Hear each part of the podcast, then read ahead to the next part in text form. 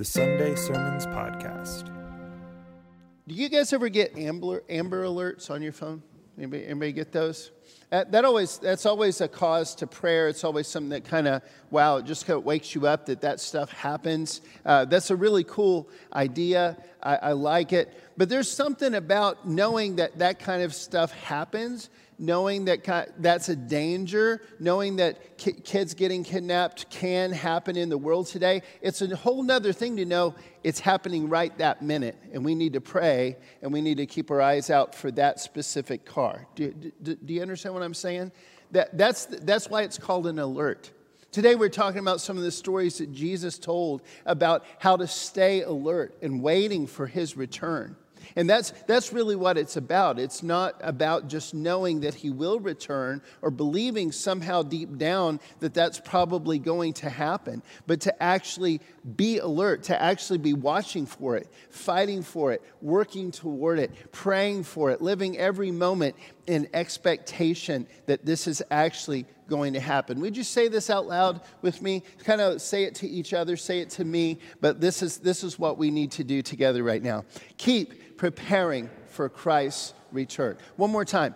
Keep preparing for Christ's return. Now, it's no, it's no surprise at all that Jesus is coming back. He made that so clear. His disciples made it clear. The early church, as the New Testament was being completed, made it so clear. They lived in anticipation of this happening. But it's equally clear that the timing of his return is going to surprise us all even the faithful. Jesus even said something that doesn't make a whole lot of sense to me, but he said it himself, so it's got to be true. He said he doesn't even know when he's coming back.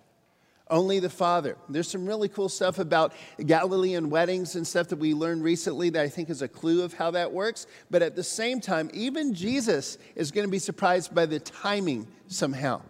So there's no way that we can ever just stop being alert. There's no way that we can just kind of cruise or, oh, it's going to be a while. It's been a while. It's, it's probably going to be a while longer. We've got to live in expectation. We've got to stay alert. We've got to relentlessly keep doing what He asks us to do. And here, here's the thing when Jesus, or anybody else for that matter, has ever done something really great in the past, one of the easiest things for us to fall back into is just kind of remembering the past. Uh, uh kind of, they used to call it resting on your laurels. I, I, may be dating myself. I don't know if that phrase is even a phrase anymore. But you used to, you, you just kind of, you remember the good old days. Uh, again, dating myself here. Remember Bruce Springsteen's song, you know, where he's talking about uh, glory days, you know? Glory days, yeah, they pass you by. Okay, good. A couple other people. That's a tendency that we have. We have it in the church, we have it all the time. We, we remember times when it was great, and instead of trying to stay great or get even better, we go, You remember that one time I was great? And, and the sad thing is that's what we do even with jesus is he did so much 2000 years ago that sometimes we just get excited about that. And that's all we get excited about is what he did what he provided back then. But he's still alive y'all. And He's coming back. And He's still interacting with us. He's still leading us. He's still actively trying to take us somewhere. He's still actively depending on us to get things ready for His return. And that's where our focus has to be. Stasi Eldredge, um, who's an author and a speaker, uh, happens to also be the wife of John Eldredge, who's an, one of my very favorite authors and speakers. She says uh, regarding this idea, she says, We don't have to pretend that life is better than it is. We don't hurt, that we don't hurt as much as we do, or that we feel happy when we are not. Here, here's what we do have in Jesus we are invited to be fully alive, awake, alert, and oriented to the truth, and to know that because of Jesus, we can be defiantly joyful. Isn't that cool? I just love that. And that's the kind of spirit that Jesus describes in the people that live in these, this kingdom that he told stories about. He was always telling us stories about this kingdom, and sometimes he even interpreted them A couple of these that we're looking at today are those ones. There's always layers of truth, but we always get to start when Jesus says, and here's what this means. Or if the author remembers that this is why he told that, and it just says, Jesus told us this story so that we would know this. We got to start there. And then we can build the, we can build the deeper stuff on that. Well, he's talking about his return in this one, Mark 13. The coming of the Son of Man can be illustrated by the story of a man going on a long trip. In other words, he's talking about his own return here, if you haven't figured this out. Now, here's the story. When this man went on a long trip, when he left home, he gave each of his slaves instructions about the work they were to do. He told the gatekeeper to watch for his return. You too must keep watch. This is still Jesus talking. He's talking directly to us. He jumps straight to the moral of the story. You too must keep watch, for you don't know when the master of the household will return. In the evening, at midnight, before dawn, or at daybreak, don't let him find you sleeping when he arrives without warning. I say to you what I say to everyone watch for him. Tells a very similar version of this story in Matthew 24. He says, A faithful, sensible servant is one to whom the master can give responsibility of managing his other household servants and feeding them. If the master returns and finds that the servant has done a good job, there will be a reward. I tell you the truth, the master will put that servant in charge of all he owns. Let's just pause for just a second. Sometimes we get hung up on some of the details in these stories. And again, I encourage you, dig deep. Never assume you know the whole thing. Never, under, never assume you understand all the details. Never skip the details. That's important. But sometimes we derail a little bit, and this is one of those spots where he says that he's going to put the servant in charge of all he owns. Some people read that story and they go, So, what is God going to put me in charge of in heaven? I'm not sure that's what that's talking about. Maybe. But the point of this story, again, Jesus clearly is talking about being the kind of servants that stay at the job we know is our job until he returns. Do you see that? The point is not here's what you're going to get to do in heaven. The point of this story is here's what you need to relentlessly stay doing until then. And the rest is the story. And maybe it means more stuff. I'm not going to say it doesn't. I'm just saying don't forget the point Jesus was making. He continues. But what if that servant is evil and thinks, My master won't be back for a while? And he begins beating the other servants and partying and getting drunk. The master will return unannounced and unexpected, and he will cut the servant to pieces and assign him a place with the hypocrites. In that place there will be weeping and gnashing of teeth. And again, maybe all of that describes hell. Maybe it doesn't. He's telling a story about a servant. And back then, one of the things that would happen if they were punishing somebody for a terrible crime is they would literally tie a rope around the middle of them and have horses pull it till it cut them in half. That's what that cutting in pieces happened. But once that happened, you're already dead, right? But this guy, he not only is cut into pieces, he's also assigned a place with the hypocrites. And he's also weeping and gnashing his teeth. I remember when my boys were little one time, they, uh, they got angry. I won't say which one was which, but they were yelling at each other, and the other one says, I'm going to kill you and kill you and kill you until you can't even remember you existed. they were very small. He didn't follow through. But that, I, that's almost what this sounds like to me. That's what this sounds like. He's going to cut him in pieces and assign him a place with the hypocrites and put him somewhere where there's weeping and gnashing of teeth. That sounds like hell, and maybe it is. But the point is, it's not going to go well for the servant who is not relentlessly staying prepared.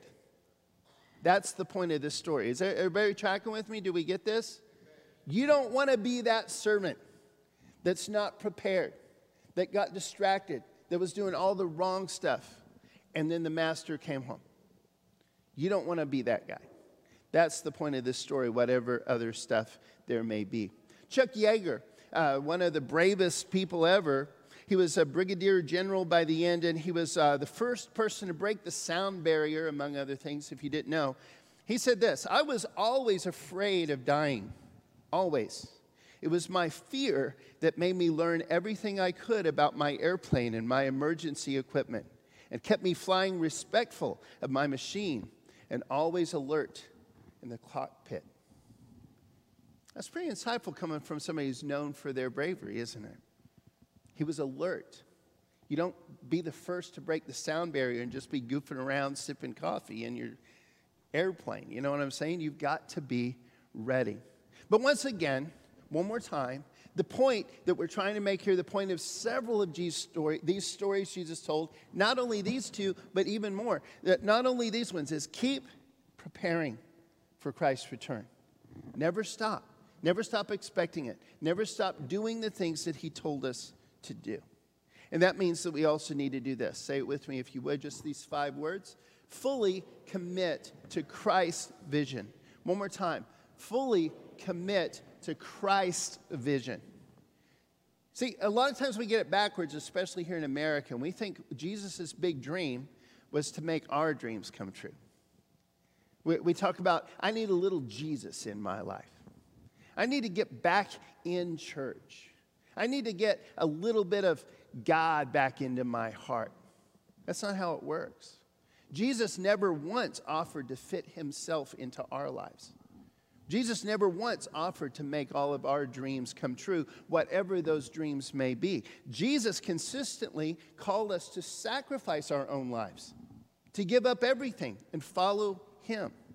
He did this literally when he was choosing disciples and walking around. He did this metaphorically. He, he straight up said it to thousands of people that this was relentlessly his message. No, no, no.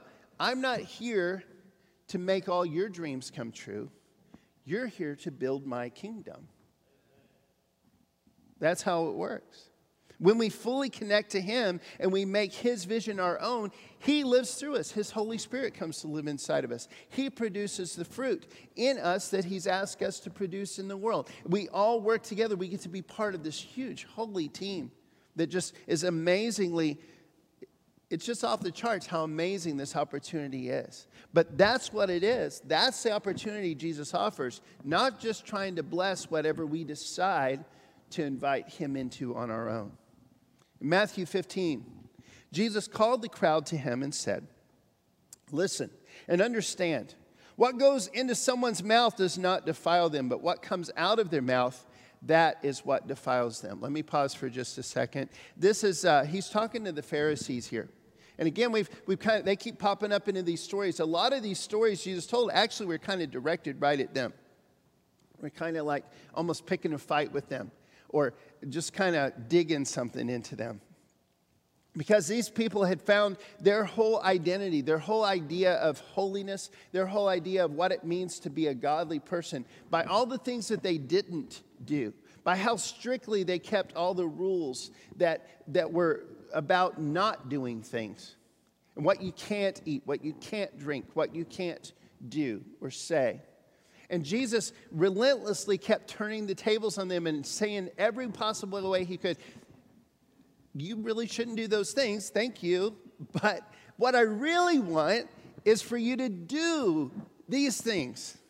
You're ignoring the poor around you. You're ignoring the sick. You're not taking care of people. There's injustice happening, and you turn a blind eye and you think I'm really excited because you're, you're dividing your spices in your medicine cabinet into 10 spots and giving a tenth in the offering at church. That's not what I want. I want you to do good in this world, I want you to build my kingdom. So they have these rules about what goes into you will defile you, defile you. And Jesus is like, no, no, no. That's actually not how it works. What, what, you know what defiles you in God's eyes is what comes out of you, what comes out of your heart. The stuff that you've allowed to go in there and percolate, and then in moments of stress and, and, and, and just how you choose to spend your time every day, this is what comes out. That's what defiles you. If what's coming out of you is not godly, that's what makes you defiled in God's eyes. What goes into someone's mouth is not defiling what comes out of the mouth. That is what defiles them. The disciples came to him and asked, Do you know that the Pharisees were offended when they heard this? Isn't that great? I sometimes wonder what Jesus' reaction to some of their questions might have been. He had to just look at them like, Are, are, are you serious right now? I mean, uh, here's a picture that kind of looks like this. I, this is the look I think Jesus gives them sometimes. really? Yes, I know I offended the Pharisees. That was kind of the point, Peter. Yes, I know that. He replied, Every plant that my heavenly Father has not planted will be pulled up by the roots. Listen how clear he makes this message. Leave them. They are blind guides. If the blind lead the blind, both will fall into a pit. Peter said, Explain the parable to us. Can we get that picture up there again? that was actually pretty clear. if a blind person tries to lead another blind person, no offense against people that have vision problems, that's not the, what Jesus is doing here. Is making fun. He's saying if if the person guiding you can't see any better than you can, it's not going to go well for you. You understand? He's not making fun of anybody. He's saying that you need somebody who knows the way to be your guide. Those guys don't know the way.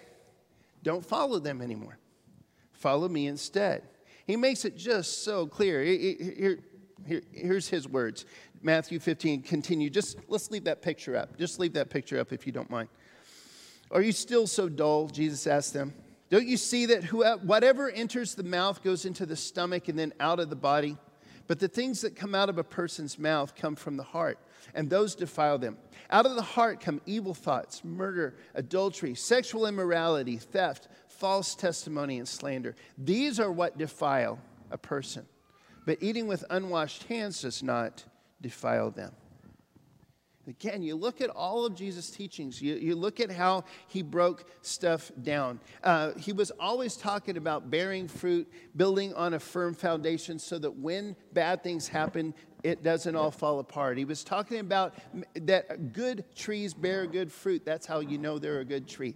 Bad trees bear bad fruit. That's how you know they're a bad tree. He talked about He is the vine, we are the branches. When we are all connected to Him, and working, growing the same fruit because we're all connected to the same trunk. Great stuff happens. Whenever any of us disconnect, that's when the fruit stops growing. That's when we stop growing. That's when we start dying. That's when the whole plan starts falling apart. Tolkien and uh, other people in his group called the Inklings, they did such a great job of staying connected, not only to God, but to each other. And that's how it works. That's one of the reasons why, as, as this, you're going to keep hearing this over and over, and we're literally asking every one of you this year to somehow commit not only to coming to the big group stuff, but to at least one smaller group thing. We need connection. We need connection. We don't need a Sunday night service, a Wednesday night service, or whatever specific way to do it, but we need that. That's how God designed us to be part of a big group and also part of smaller groups that hold each other accountable, that, that, that lead each other as we all follow Jesus together. We need those things. It, we tell stories to each other and we live the story that Jesus has called us to live together. We do this in smaller groups, we do it in families, and we do it as one big church. John 15, this is again part of that big passage where Jesus is talking about it. He says, Remain in me as I also remain in you. No branch can bear fruit by itself, it must remain in the vine. Neither can you bear fruit unless you remain in me. And all this one more time to say, just say these two words with me, if you will. Stay alert. One more time. Stay alert. It's so easy to forget what's happening. It's so easy to, to, when you're not alert, it's so easy to get lulled into thinking nothing is happening. Nothing could happening. God's not doing anything anymore. People, there's nothing for us to do. Everything's already done. Everything's good. We all know better deep down inside, but if we're not alert, it's easy to get lulled into that, isn't it? Nobody really needs me. I, I, I don't really need to invest today. I, I, I got time. And that's the opposite of how Jesus has called us to live. The stories that Jesus told focus, listen, this is so important. They always focus, all the parables focus on what to do now. They tell us about the past, they tell us about the future, but they always talk about what we're supposed to do now. The moral of the story is always rooted in, therefore, something we do right here, right now. We've got to remember that. The entrepreneur Marc Ostrofsky, I believe is how you say his name, says opportunities present themselves every day to everyone. You just have to be alert and ready to act. Among several other reasons, that's why he's a multi, multi millionaire, and most of the rest of us are not. In the Lord of the Rings, there's actually two characters I'd like to highlight today, talking about this idea of alertness. And um, I love how Tolkien worked this story in and how clearly it comes out through not only the books, but through the movies. One of the characters was the king, King Theoden. We kind of mentioned him a couple weeks ago. But Theoden, when you first meet him, is kind of this creepy, ghostly looking character. But he had become so lost in the bad advice and kind of the, the almost a magical enchantment that his advisor had put over him that he, he had aged way beyond his years. He was just, he was still sitting on the throne, but he was not ruling. He had stopped being a king completely. He was basically just a, a barely conscious puppet for his evil advisor. But then Gandalf shows up, and Gandalf not only frees him, but invites him to f- help them fight this war to win back the world and make things good again. And King Theoden becomes King Theoden again. He becomes better than he ever was before because he was set free and given a responsibility.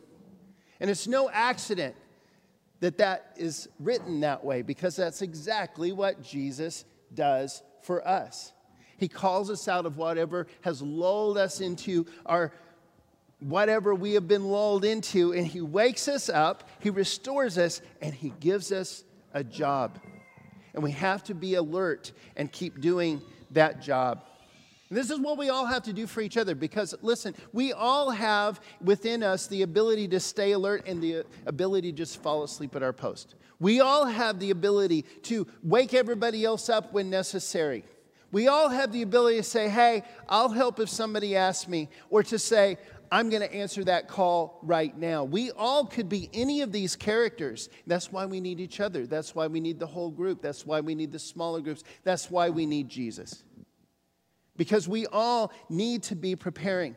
In Matthew 24, Jesus talks about the end. He gives us a lot of warning signs. He tells us how to prepare. In Matthew 25, he tells us three stories about staying alert. We're going to revisit these later, but just real quickly, I think you've heard these stories before. I just want to remind you again this is the main point Jesus is making with these. We'll come back again in a week or two and unpack them a little bit more. But listen to this, this there's three stories Jesus tells about how to get ready for his return. One is about 10 virgins getting ready for a wedding.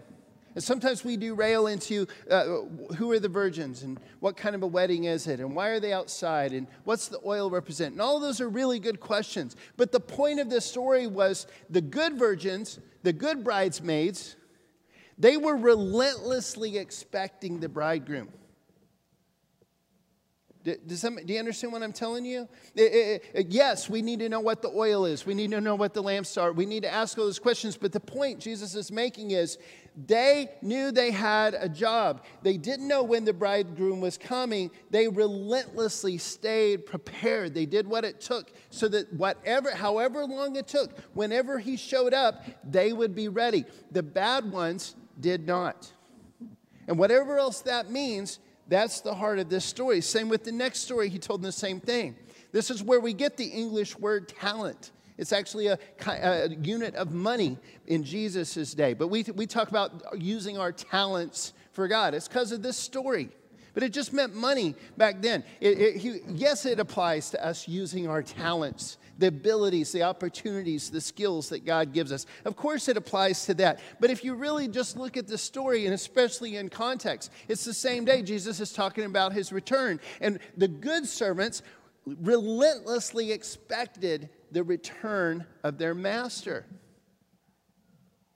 Yes, it applies to all those other things and probably some others that I'll never find because these are deep stories. But the simple, basic truth Jesus was telling us is You've got to stay relentlessly preparing for my return.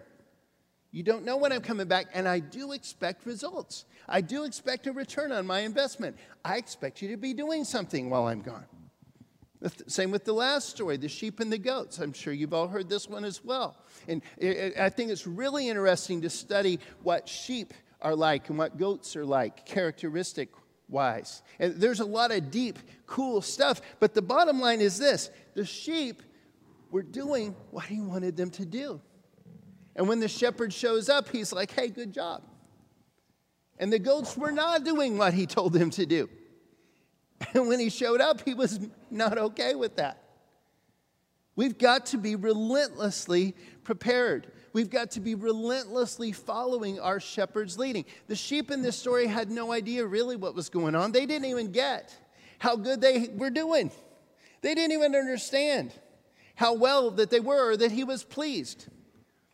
But they were there, they were doing it because they were doing what he asked them to do, and they were rewarded for it. As we wrap up this morning, I'm asking you once again to make a choice in the direction of Jesus, in the direction of these stories he told us, in the direction of these ideas, these commands that come from him. Please join me, and together let's keep preparing for Christ's return. Keep relentlessly preparing for Christ's return.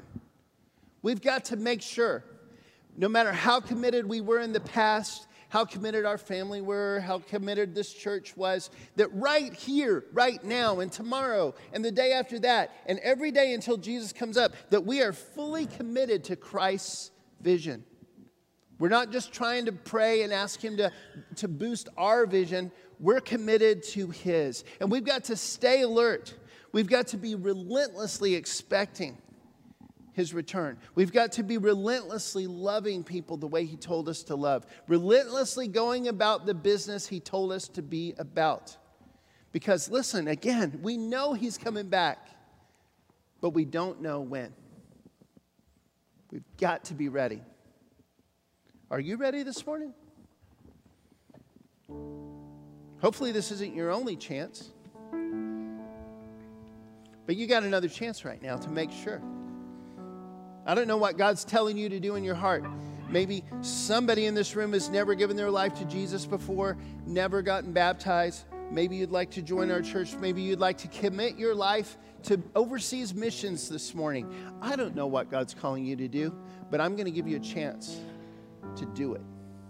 Would you stand? Let's all sing. Let's all commit to God. If it needs to be public, please be bold and make it public this morning.